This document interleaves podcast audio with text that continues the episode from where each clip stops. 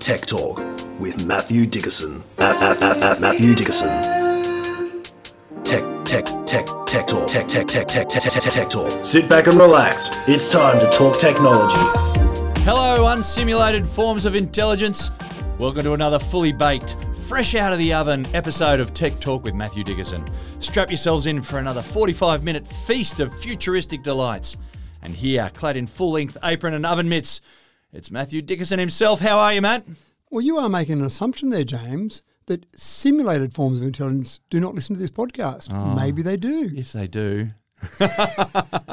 Good luck to them. Yeah, that's good. Good luck to them. They're already recording my voice and doing stuff with it. Now, this week, obviously, you have tread the boards many times, but Uh-huh. this time in the latest amateur theatrical production here, here you were behind the scenes. and Yeah, that's right. I got to push sets around and stuff like that. So yeah, that was good that's fun. right. A bit, bit of a change Something for different, you. yeah. But have you ever had the pleasure of being involved in the lights and more specifically on the spotlight? Never done any of that sort of tech stuff. Yeah, and I mm. reckon it's a pretty good, a pretty skillful job to track someone with a spotlight. And pretty tough because it's pretty obvious if you get it wrong. That's right. Everyone notices That's when right. you go to sleep on the job. if the actor goes left and you go right, whoops, I thought he was going to go that way. So it's a pretty tough job. And I've never done it either. I've certainly sat there beside people while they're doing it and I've watched people and talked to people. sounds like a real challenge. But what I was impressed when I went and watched, well, I was impressed with the production, the latest production they put on.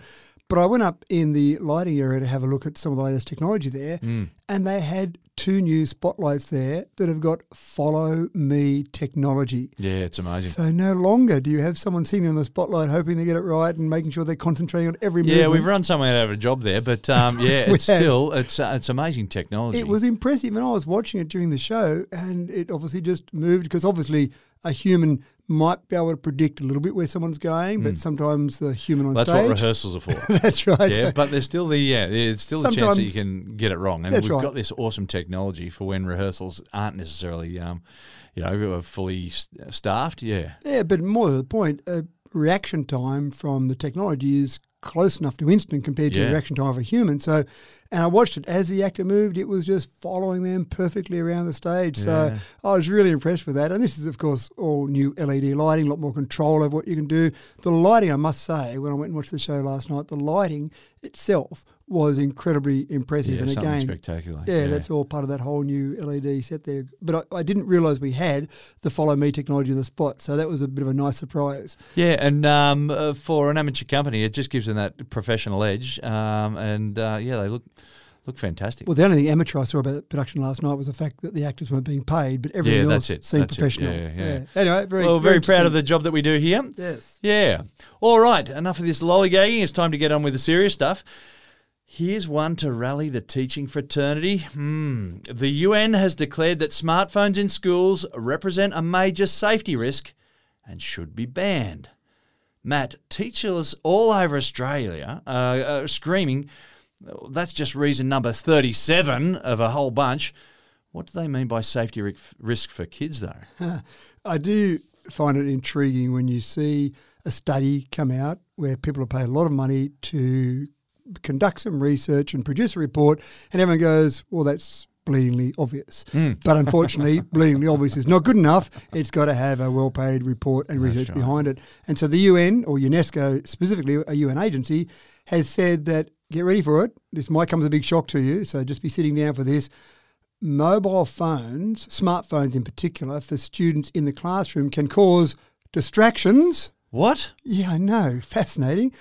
Privacy concerns Hmm. and cyberbullying. I don't know how much someone was paid to come up with this report, Yeah, but right. this is it. So, I think we've been dealing with that problem for 15 to 20 years already. yeah, I think you're spot on there. But interestingly enough, it does seem bleedingly obvious, but only about 25% of countries around the world have any policies or Hmm. formal laws in place that prohibit phones in the classroom in any education institution. Now, we know that the state government here in New South Wales went to the last election promising to remove mobile phones from the classroom. Hmm. So they've kind of woken up to it here in New South Wales, but obviously not a lot of places around the world. So in the UK, for example, it's up to each head teacher to make the decision about smartphones. And you'd hope that it was a bit bigger decision there because it puts a fair bit of pressure. Yeah, the, the school might have a united front on it. But if it's just to each head teacher, I don't know. It's, when they say head teacher, do they mean principal or do they? Well, that's an interesting sort of because a head teacher in Australia means something very different. Yeah, head teacher, I assume, was per subject Mm. based on an Australian model, but maybe it does mean principal in the UK. But one of the things they've done, one of the studies they did, which again seems bleedingly obvious, but let's be thankful that we've got a study now, that when they ban phones from a school and then check the academic performance of those same students in the same school, their academic performance went up. and there have been many studies that have been done to actually show that. So that's obviously an important part of it as well. So the really tough one to measure is the cyberbullying. And again, you can have your various marks and exams to show academic performance, but mm. how do you demonstrate clearly cyberbullying? Do you look at the mental health of students? It's hard to measure that. So it's pretty interesting. But again, I think we can pretty much say that you've got phones in schools, you're going to have some instances of cyberbullying. And it's a bit harder to catch. One of the kids out of one of the kids goes and calls someone names and the teacher hears it, they can be in trouble. But how do you prove that a fake account they've got on social media that's picking on another student That's is right. really that student in particular? And talking about mental health there, look, um, you know, bullying in the old days, you know, the, you, you, it's occurred for, for time immemorial, um, but um, yeah, these days you just can't get away from it. You, you're not even safe in the privacy of your own bedroom. No, and no. so um, yeah, look, um, there's a big weight there with cyberbullying. That's right. The other thing that, that didn't go into in this study, but we have talked about it before, is screen time. You know, screen time that kids or adults for mm. that matter are getting. So take away students' phones during the day, then that obviously reduces their screen time. So that may be a good thing as well. So it seems logical and sensible. Maybe this is the next big health issue we're going to see in 20, 30 years' time, the same as RSI become a big issue when everyone's playing games. Yeah. Maybe this is the next big health issue. Well, look, I've got advoc- uh, friends who are advocates, colleagues who are advocates of um, mobile phones in classes. You know, they they're an excellent tool if used properly, if used appropriately. Um, but the abuse of them um, is just so rife that it becomes um, unworkable. And as you say, there seems to be a link with um, improved academic results as well.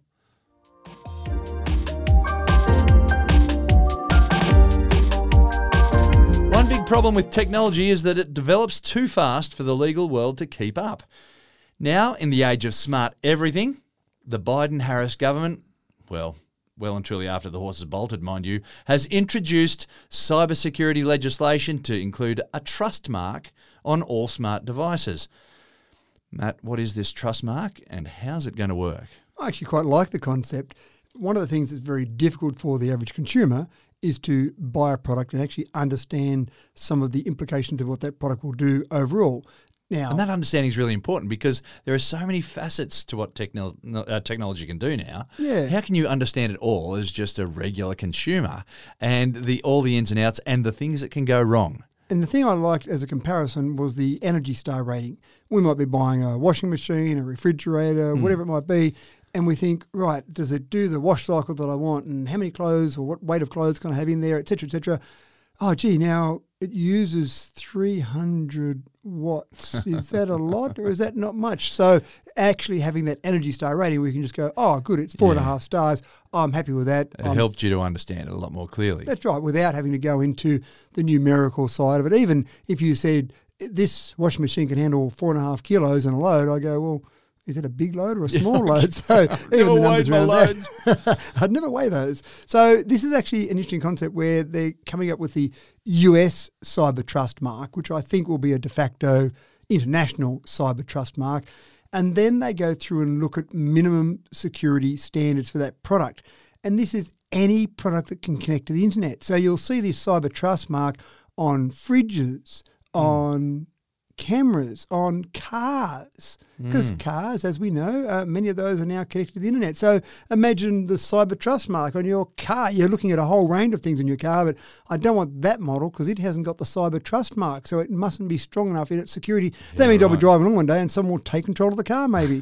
so I'm not buying that one. So I think once this comes in, and it's, it's been announced now by the Biden government, but once it gets to be more common, and again, I'm, if I'm a manufacturer, manufacturing products for the US market, well, I'm probably going to leave the cyber trust mark on there for international sales as well. What the heck? I'm not Mm. Yeah, going to yeah. worry about two sets of packaging as such. So that seems like it's But if it takes off in the States, it'll take off in the Western yeah, world. Yeah, that's right. Now, I think the main one is really cameras because we've talked before Mm. on our podcast about the fact that someone's sitting there innocently with a camera, keeping an eye on their children at night, and someone's hacked in and they're broadcasting live to the net what's happening with their children in their bedroom going to sleep there at night. So, cameras, I think, will be the first one, but people probably don't realise what then happens with other parts of it. So, it's probably not that good if someone could see how many litres of milk are in your fridge. Mm. So, I mean, these are the important things. But again, people might think it's a bit trivial about a fridge, and who cares if you hack your fridge? But Until there's something that is a major intrusion of pr- privacy. yeah, that's right. Until they hack the fridge and then take control of a camera on the fridge and they're sitting there watching you have breakfast each morning. So mm. I think it's a good idea. I think it's one of the things that maybe in the rush for technology companies to produce new products, new features, new this is the must have feature, sometimes some little important things like security get forgotten mm. about. And maybe this will put- put a bit more of a razor focus on this. Amazon, Google, Samsung are all on board with this. So that's a good thing. Apple yet to comment, so wait and see what happens there with comment. Apple. they'll that mean? they'll do it if they think it's popular for them. Yeah. But at the moment, anyway, some other big companies are on board, so it sounds like a good idea.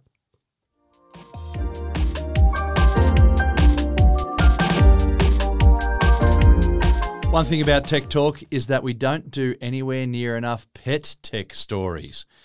What gifts do you give a pampered pet that has absolutely no want for anything? Well, here's another question. What gift gift do you give to owners of the pets that have absolutely no want for anything? Matt, the answer has to be dunked deep in the latest tech, surely. 83% of pet owners in North America and Europe possess some items of tech for their pets. For at least pets. at least one item of tech for their pet. So of all the people that own pets, 83% of them have got some tech items. And some of the tech items are reasonable and sensible and some are just a bit over the top. You've got things, Here we go. Strap yourselves in, folks. You've got things like pet treadmills. Now, I'm not sure if you've got to put, for example, if you're a dog, you put little pictures of cats on the screen in front so you can chase those harder and go faster. But I'm sure these treadmills have got some technology built in that can monitor things on your Yeah, dog. I'm assuming that they're not strapped by the collar to these things, and then this thing's turned on, hope not. and you walk away and come back in half an hour's time Well, with this dog dragging on the treadmill. That's right. and and I know I know it sounds a bit silly, pet treadmills, but my dad used to train greyhounds. And that was a big thing. I mean, he, he built his own pet treadmill, and it was basically it was by the strap, but you would actually stand there and monitor it. Yeah, you would be there. wouldn't- Yeah, you, you would be walk away. That's right.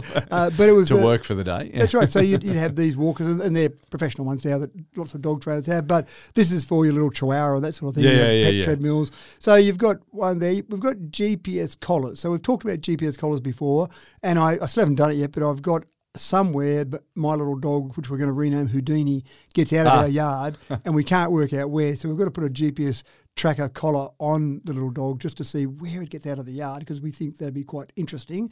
So one of the ones i just think defeats the whole purpose of owning a pet is an automatic ball launcher so you can have a little Oh. thing that you sit in your backyard Yeah. and it launches the ball you can set how you can far be it reading goes a book. reading a book in the lounge room and out in the backyard, dog getting some exercise, and you can set how far it goes because you might have a smaller yard or a larger Yeah. yard, and all the dog's got to do is bring it back and put it. and drop it back in the bowl Now, picked up. And I don't know what happens if the dog sits there and it's smart enough to go. I've worked out that it launches from here, so I'll stand right in front of it and then get launched straight Oh. in the oh. face. so maybe they thought about that, but tennis ball to the head. that's right. So we've got that one, which again seems to defeat the purpose a bit of playing with your dog yeah. Just a, little bit. You've got some of the litter boxes that are connected as well, and automatic feeding litter boxes. Sorry, automatic feeders, not automatic feeding litter boxes, automatic feeders. So the litter box you can have connected so that it can tell you when there's too much stuff in there to Yeah, go okay. and get empty. Time to clean it out. That's right. And then the automatic feeders, obviously, they'll just keep, so you can fill it up. You're going away for a couple of days. You leave the dog inside. Doesn't sound that nice, but I'll get to that in a minute. And then it just automatically releases enough food as is required. You've also got automatic pet doors that you can have locked at certain times of the day. So, for example, Oh, you do go away for Yeah, a couple yeah. of days.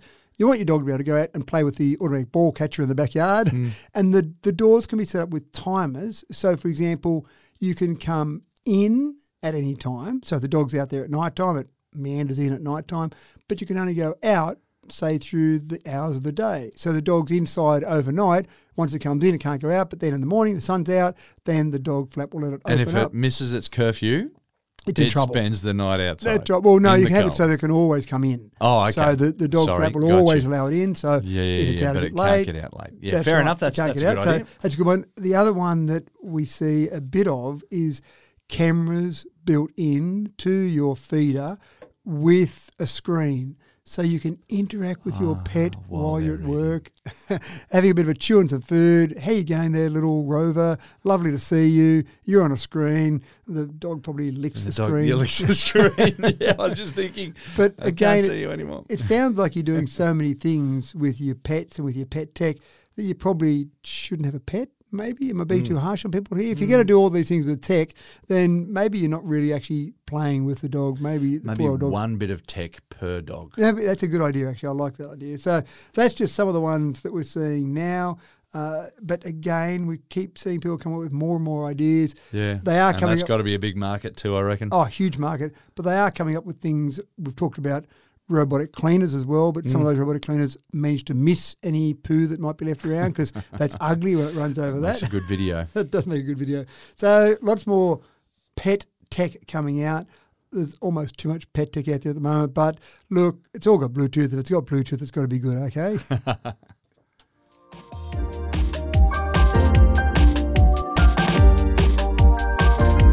And another story from the AI Vault. The problem solving capabilities of artificial intelligence are enormous and they're growing, and the implications for our species are unchartable. In a recent development, AI's contribution to bettering the world has entered the realm of cutting edge breast cancer research. Matt, recruiting AI into medicine. This is some big news. It is big news. And there's a couple of things that are interesting here. The World Health Organization says that early detection remains the cornerstone of breast cancer control. Hmm. So that's good. So yeah, that's right. be tested more often, make sure you get regular checkups. That's all fantastic. For so many of the cancers, but yeah. Yeah, yeah, you're spot on there. Then you look at the UK, for example, as one country or one area as an example, there's a 30% shortage of radiology consultants. So Oh, here we say, World Health Organization, go and get checked regularly. Great, I'll check in. Hold on.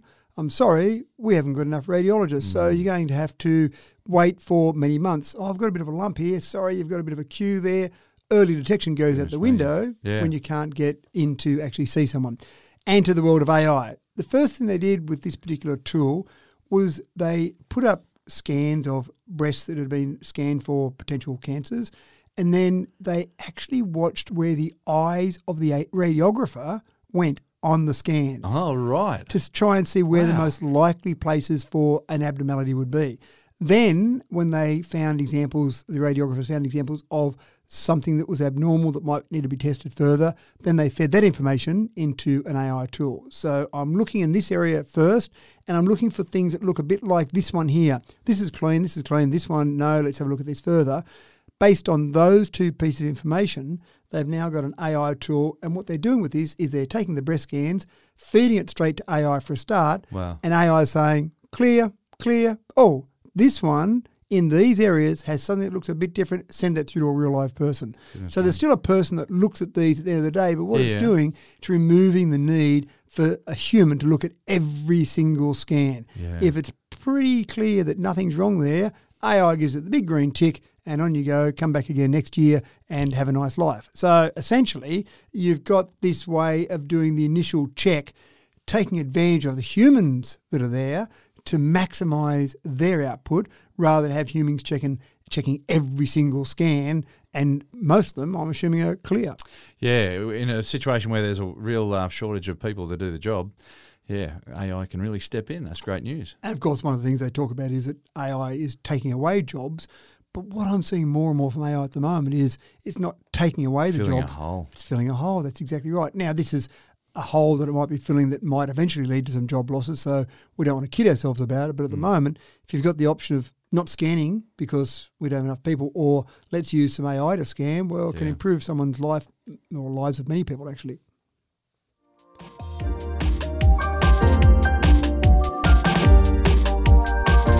The art of the deep fake is deception at its worst. The whole idea of a deep fake ties knots in my stomach, I've got to say. Their very existence is designed to have you question everything that you know and play with your understanding of the past and how the world works. To gaslight you with sounds and images and modify your memories. Very unsettling indeed. A new plague of deepfake clips have emerged to distort the memories of our favourite films, Matt. I don't like it.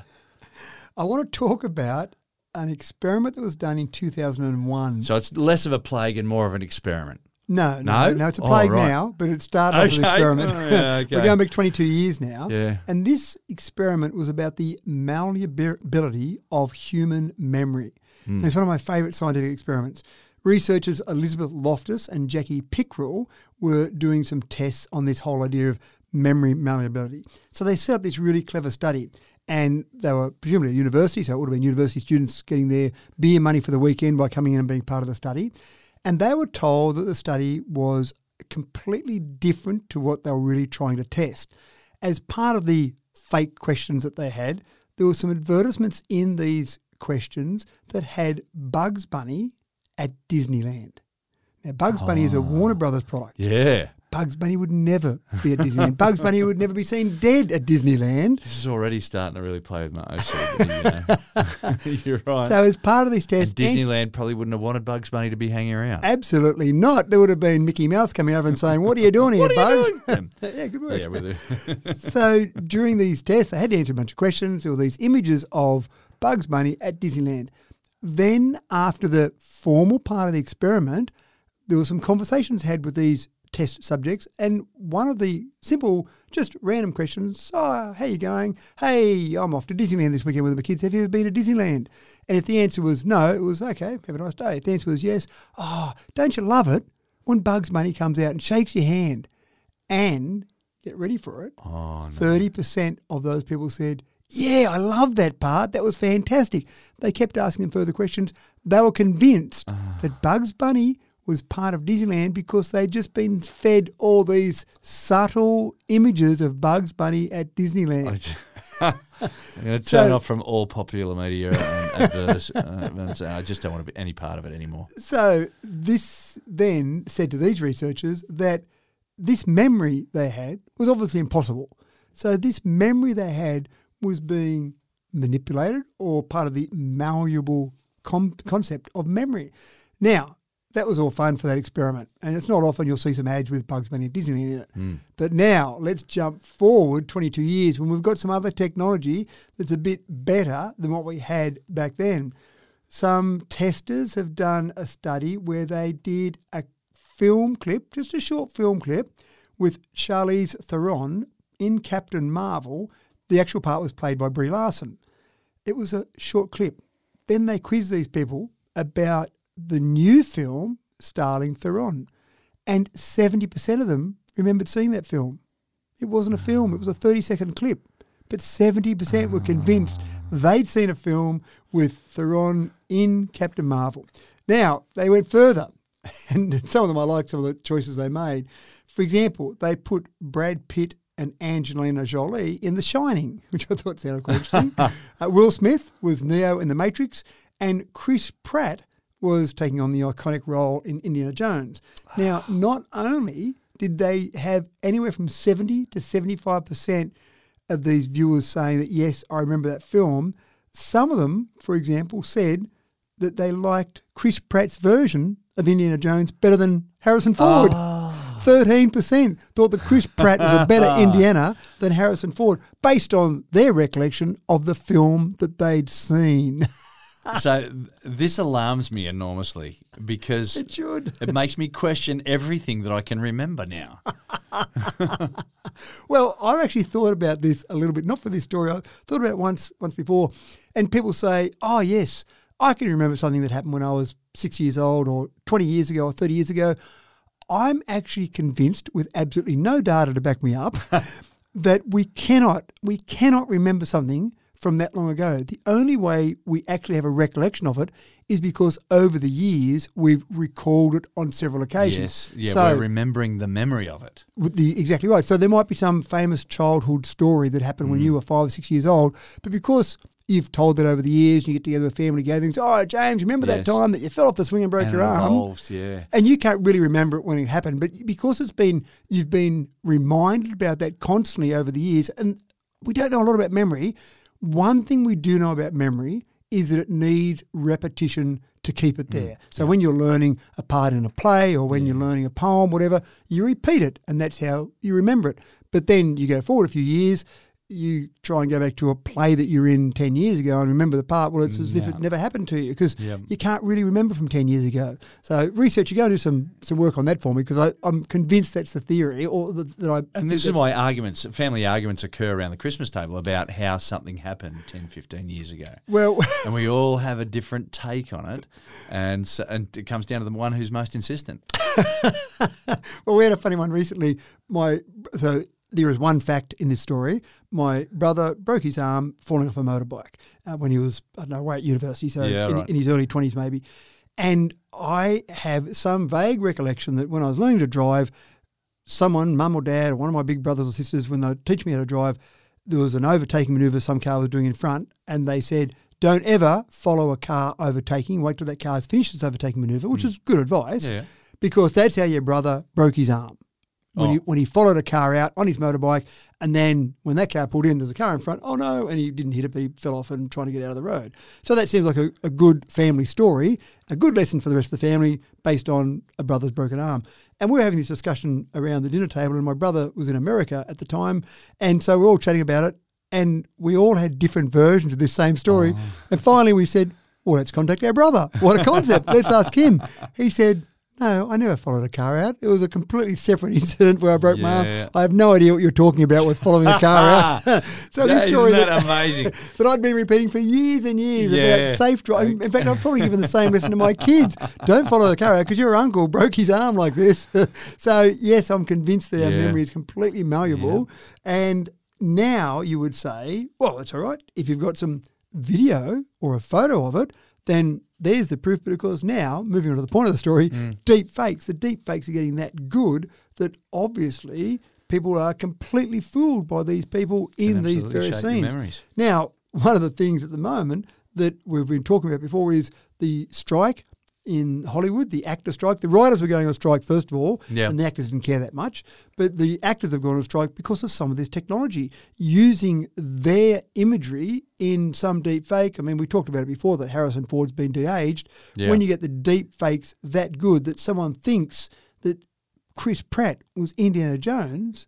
Well, if someone's convinced about that on a 30 second clip, well, then what's to stop you putting Chris Pratt in the entire movie? That's right. And Chris Pratt was never there in the first place. It was all done with deep fake. So it's a pretty scary concept. So now, That's it. I'm going to build a shack out in the bush and just live in that and not have anything to do with technology. Seeing all. isn't always believing now. That's that's the scary part. That's it. Seeing isn't believing. No, that's right. You've got to look at it and then you've But you know about memories, you know, it's certain sounds and certain smells can really bring about memories very vividly. Yeah, particularly from your childhood, very nostalgic memories. Any smells? Look, if I smell pipe smoke, my father used to smoke a pipe. That brings back a real sense of nostalgia uh, for me, and with it, a lot of other you know memories too, all wonderful memories. But um, yeah, I think if people start playing with that, Mm, think and what that. they twisting your what memories you have with smells and Yeah. certain sounds. Yep. Oh no! Oh, They are very scary. We're living in the matrix.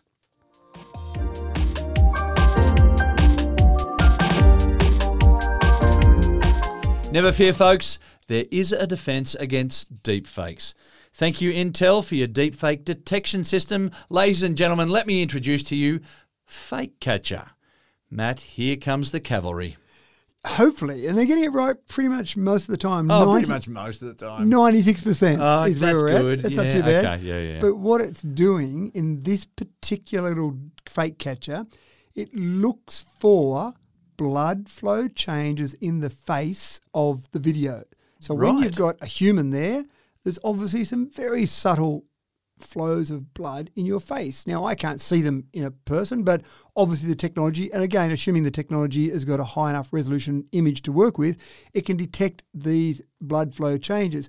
And it says that's a real human because I can see the blood flowing. Oh, hold on, there's no blood flowing. There we go. There's the first indicator that that's a fake. Oh, wow. Now, that's good if you've got a high res image to work with. If the image isn't quite as high resolution, and for example, you might be saying, look at this footage we captured at night time with some blurry images there, that's the best we could do, then it's not going to be able to pick up the hmm. blood flow changes because it's too grainy, so it's too pixelated. But at least you've got something you're working on there. Hmm. The fact that it's still only 96%, it's not 100%, is quite interesting. There's a, a, another one called Clearview AI, and that can work with trying to create images that have got something that fools people, but again, not the blood flow going through the face. And so, how long before some of the deep fake technology starts to add Yep. blood flow in the face? Now that they know that's As what soon as you for. give away this, yeah, that's right. That's the next thing for the deep fakers to work on. Yeah, so Intel have elaborated on that and told people that's how they do it. But is that all they're doing? I hope there's some other things there. The voices is the other part of it. How do you pick up the hmm. voices as being deep fake? Because you could hear a voice from a radio interview, for example, and you go, oh yeah, that's that's definitely Billy Blogs, and yep, he's talking about that. Putting the voice together with the face makes it even more compelling. But wow, how do we know what's real anymore? No, we don't. Oh, no, we are in the matrix.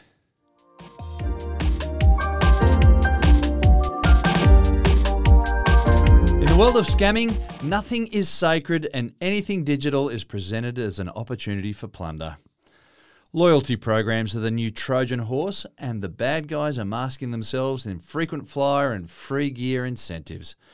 Matt, the three sure things death, taxes, and scammers trying to prize themselves into your circle of confidence. Mm, and points. This is an interesting one. Most of the time, you think scammers are going for your bank account or trying to get you to pay money to someone. Maybe they're chasing your identity.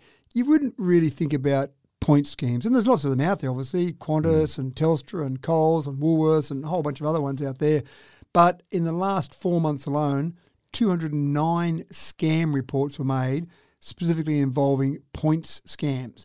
So the first thing you think of is, well, I haven't got many points in there. Who cares if they get in and steal my points? If they get themselves a hairdryer or a toaster, then good mm. luck to them. I'm not really going to miss that and really cry too much about that. It's not like they've stolen my life savings. But be a little bit aware because once they get into your account, and some of these point schemes, maybe their security isn't as strong as your bank account, or maybe you don't put as much mm. importance on it as your bank account.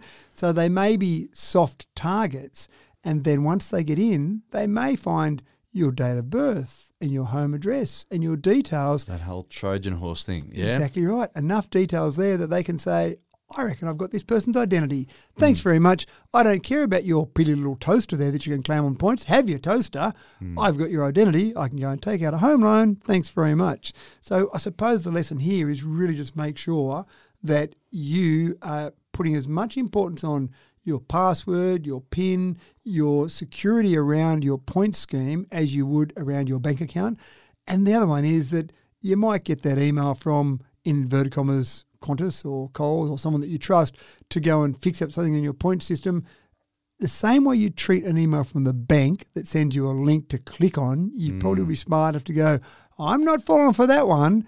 When you get something from any of your point providers, pretend it's coming from your bank and then how would you treat it? Yeah. It's a it's a more common scam than we'd realise. So, in 2022, to give you an idea of just how big this problem is becoming, 3.1 billion dollars we lost to scams. Hmm. Two billion the year before. So it's going up, hmm. despite the fact that we talk about it, James. That's Listen right. to Tech Talk more. we'll give you the hints to help you out Oh, here. Goodness me. But it only needs to catch someone in a weak moment, too. You know, you're tired, it's been a long day at work, and you get this thing, oh, you know, I've got something from a frequent flyer things, just click on this. Oh, okay, no worries. And then you go, oh, hang on, I'm not supposed to click on that. they're relying on a numbers game and they're relying on some people. For example, some of the freight scams that we've seen, there's enough people getting deliveries on a constant basis that when you see a text message or an email come through talking about your parcel, there's a pretty good chance that some of the millions of people they sent that to are going to have a parcel arriving that Yeah. day. So it makes sense for that to happen. So it's the same with this. You might have been having some sort of interaction with your points. You might have ordered something on your points, whatever. Yeah. You see something come through about your points. Oh, yep, I've been dealing with that. So it's not that unusual Mm. to see something related to your points. And then, yeah, you just click on it, and next thing you know, And fair enough, the banks aren't going to get you to click on a link, and, and that's uh, taken as granted. But um, there's a number of different organisations that might might just ask you to click on a link. yeah. And I hope there's less and less now, but it is that whole thing. It's going to become yeah. So anyone who's legitimate is not going to ask you to click on a link. No, no, that's exactly right.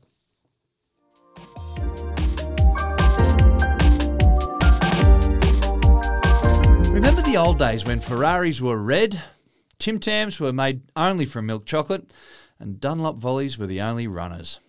Well, today we need choice in everything, and I mean everything. If you're trying to flog a product, you've got to give options. It's why there was once a thing as cheesy might, folks. Not to be left behind, though, Google Maps, of all things, are offering more choice. Like always, you plug in your destination and they offer you, offer you detour routes, sure. And we always pick the fastest route. Matt, what is Google Maps offering now that could possibly be better than the faster route? Well, let's go back to your Dunlop volleys. I'm not sure you could run in Dunlop volleys, could you? They were so flat on the bottom. Didn't you automatically? So that's why they invented gym boots, That's right. Because I thought it came with which a, were only a slightly little bit better. They had They had- ankle support or they had at least half a millimetre of rubber at the bottom, whereas the Dunlop volleys had zero and rubber at the bottom. the KT26. Now you're talking. Now you are talking. but the Dunlop volleys, I thought they guaranteed were guaranteed to come with a spinal injury. They Yeah, were, that's they were sponsored by chiropractors around the world. You're world. just better off running in bare feet. I think so. You're right, though. We have got choices in so many things, and it's always interesting to see the different options that come up when you click on Google Maps and you say you want to go from A to B.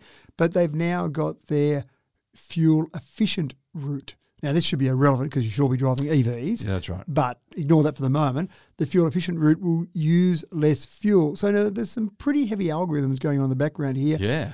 algorithms about the shortest versus the fastest route. And I always like it. Sometimes I'll use my maps to go somewhere local that's three or four kilometres away because I'm just interested to see which route it would choose and which route I would choose knowing the local streets, Hmm. thinking, is that one actually shorter? Are they choosing that one because it's got traffic lights or not traffic lights? Just being lazy and they just most common route. It could be, exactly right. And I'll avoid traffic lights if I can because traffic lights, I reckon I'm a 50 50 chance of getting a red, whereas other intersections, I reckon I might be able to just breeze on through. But So- surely, yeah, sometimes the red is a longer pause than a green, so it's probably about 75 25. Well, it could be too, yeah. Mm. So I and I've done some experiments, as co- of course I have, going from uh, common places I go to where I'll do a stopwatch and see exactly the speed limit going via stoplight way and going via non-stoplight way.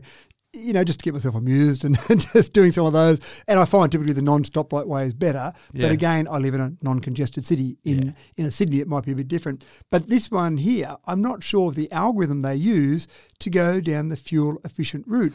You would think it would be the shortest distance, but maybe not Mm. well, always. it's all about the acceleration and deceleration, isn't That's it? right. So less stop start. So maybe it takes the non Fewer hills. Yeah, yeah, all of that. So someone sat there and went, I'm going to think about this for a while and then build an algorithm to give more Wow. fuel efficient routes. Now, this did debut back in 2021. What Google says, they might be biased, they said they've reduced the amount of CO2 emissions by 1.2 million tonnes. That's the equivalent, they say, of taking 250,000 cars off the road for a year.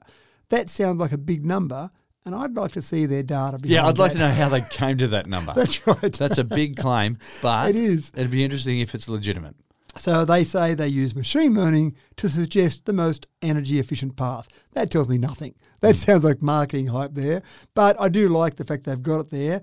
They've also got some other options they're bringing in now. For example, if you've got an EV, then you can say, take me down this route, but I want a route that's got some EV charges along the way. That would be more going on a larger trip rather than just going into a small trip in the city, for uh, maybe a short trip there. So they are trying to work on things to give you smart choices, eco-friendly choices. Even, for example, Nest, which they bought out, their smart thermostats, they believe in having the, the correct settings on those, they've saved 113 billion kilowatt hours of energy and 36 million tonnes of CO2 in 10 years with that. Now, again, I have no data to back that up. These are Google's claims, let me say. Mm. So, the, the nice part about it is they're working on it. They're doing things to make us more conscious, more focused on it.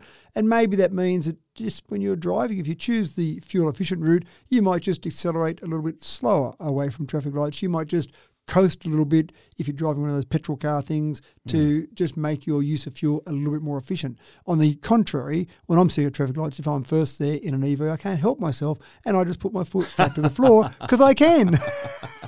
Well, perhaps this could be a good excuse for being late to work. Maybe. I I'm sorry, boss. planet. I took the green route. And what sort of boss is going to say, well, that's not good enough? Yes, that's right.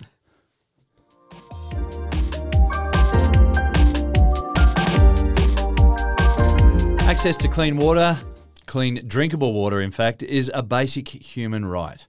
However, in 2023, with a global population of over 8 billion and 8.5% of that in poverty, there's a significant group without access to affordable and reliable supply of fresh drinkable water.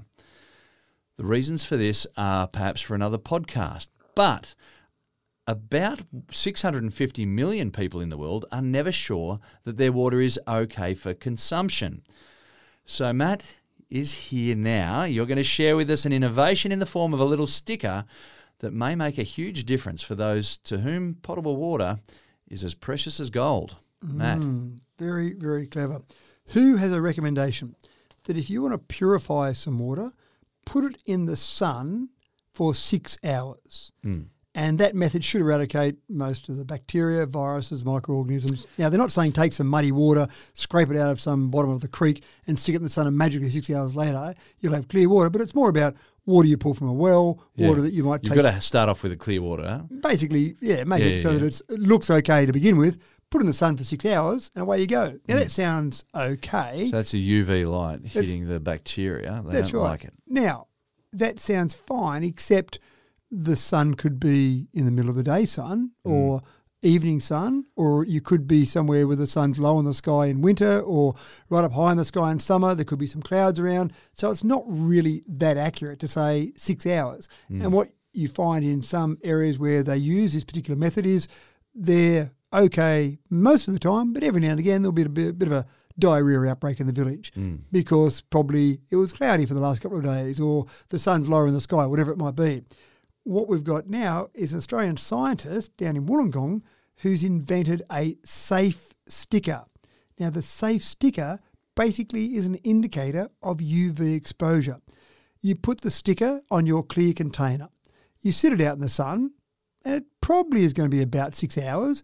But if the sticker hasn't changed colour from light pink to black, then it wasn't enough time. You need to leave it out in the sun. Yeah, right. When it gets the equivalent of six hours of a uh, necessary sun exposure, that sticker will change colour. When it changes colour, that water is safe to drink. How simple is that? Hmm. Yeah. These stickers are one-off use I've stickers, got to assume that in the middle of summer, when UV is extreme, it might even be less than six hours. It could be. That's exactly right. I'm sure that when WHO came up with that recommendation for six hours, they took uh, average, average. Yeah, and yeah, said, yeah. well, about six hours should be right most of the safe, time. And they might have added a little bit of safety margin there, but there's so many variables in that. Someone might stick it out the sun, but then the sun goes behind a tree. Mm. So there's so many variables. But with the sticker on there, there are no variables. The sticker is on Mm. the bottle. The sun is exposed, or the sticker is exposed to the sun, and the water is exposed to the sun. Once it's had that equivalent of enough time, then you can be pretty confident that every time that happens, you use that water and it's going to be safe to drink. So they're using this, they're doing some experiments now in Cambodia. They've been working on this for some time. They actually started with 10 families doing some tests and they found that they didn't have outbreaks of diarrhea, they didn't have any stomach cramps, they didn't have any ah. illnesses. Wow. And they've now expanded it to a thousand households. And again, same thing happening. They're just not getting these random illnesses they used to get when they used to purify it by the random six hours before. Any idea if the sticker's reusable? So does No, it- it's not. So yeah, it's, a, right. it's a one-off use sticker, but look, that's okay. The stickers, and I can't tell you how much, but the stickers are cheap to produce. Yeah. So you would just produce a bunch of them and say, hmm. here you go, stick those on those bottles. And if you're trying to be really clever with the use of those, you'd probably have a bunch of bottles together and you probably stick the sticker on one of them. Hmm. Now, I'm sure they recommend sticking on every single one, but if you put it on one in a group together, It's a timer, effectively. it is a timer, but with exposure. Yeah, that's So right. With yeah, exposure, yeah. Yeah. So it's, it's basically going to do the check for all of them. Exactly right. So I just I think that's a, a really clever method, and I love the fact that it's an Aussie in Wollongong, University of Wollongong, who says I'm going to make a change to the world. There's a, a charity they run. There's a, a family here that is part of this, the Water Gift charity. Uh, look it up; it's actually quite interesting. And the family, there's the Butson family. A number of those people in the family have done some pretty clever things. So easy for us in the Western world just to um, take fresh water for granted. Mm. Um, yeah, what a wonderful thing that they can finally, yeah, be shared around a little bit more. Talk about making a difference in the world from something that seems very clever but also very simple, as so many clever things are once someone's come up with it. Absolutely. And that's that for another episode of Tech Talk. We have to wind this up before we run out of cassette tape and the button pops up. Thanks for another cracking Tech Talk, Matt. Well, yeah, was it? I'm just, I'm still worried about deep fakes. I mean, do we, do we, do we need you and I anymore? Where, where's it all headed? And it's worse, I think, with audio because you can probably play with audio more than you can with video. and Yeah, I audio, know. so- Yeah, Anyway, but we are real. I'm just guaranteeing. But of course, if I was fake, I would say that, wouldn't I? I would say I guarantee this is real.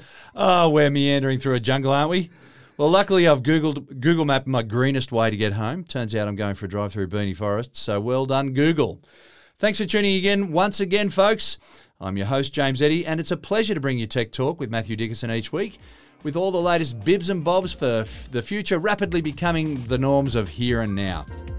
We hope to catch you again in a week's time. And don't forget to bring along some new friends with you for the next episode. See you then.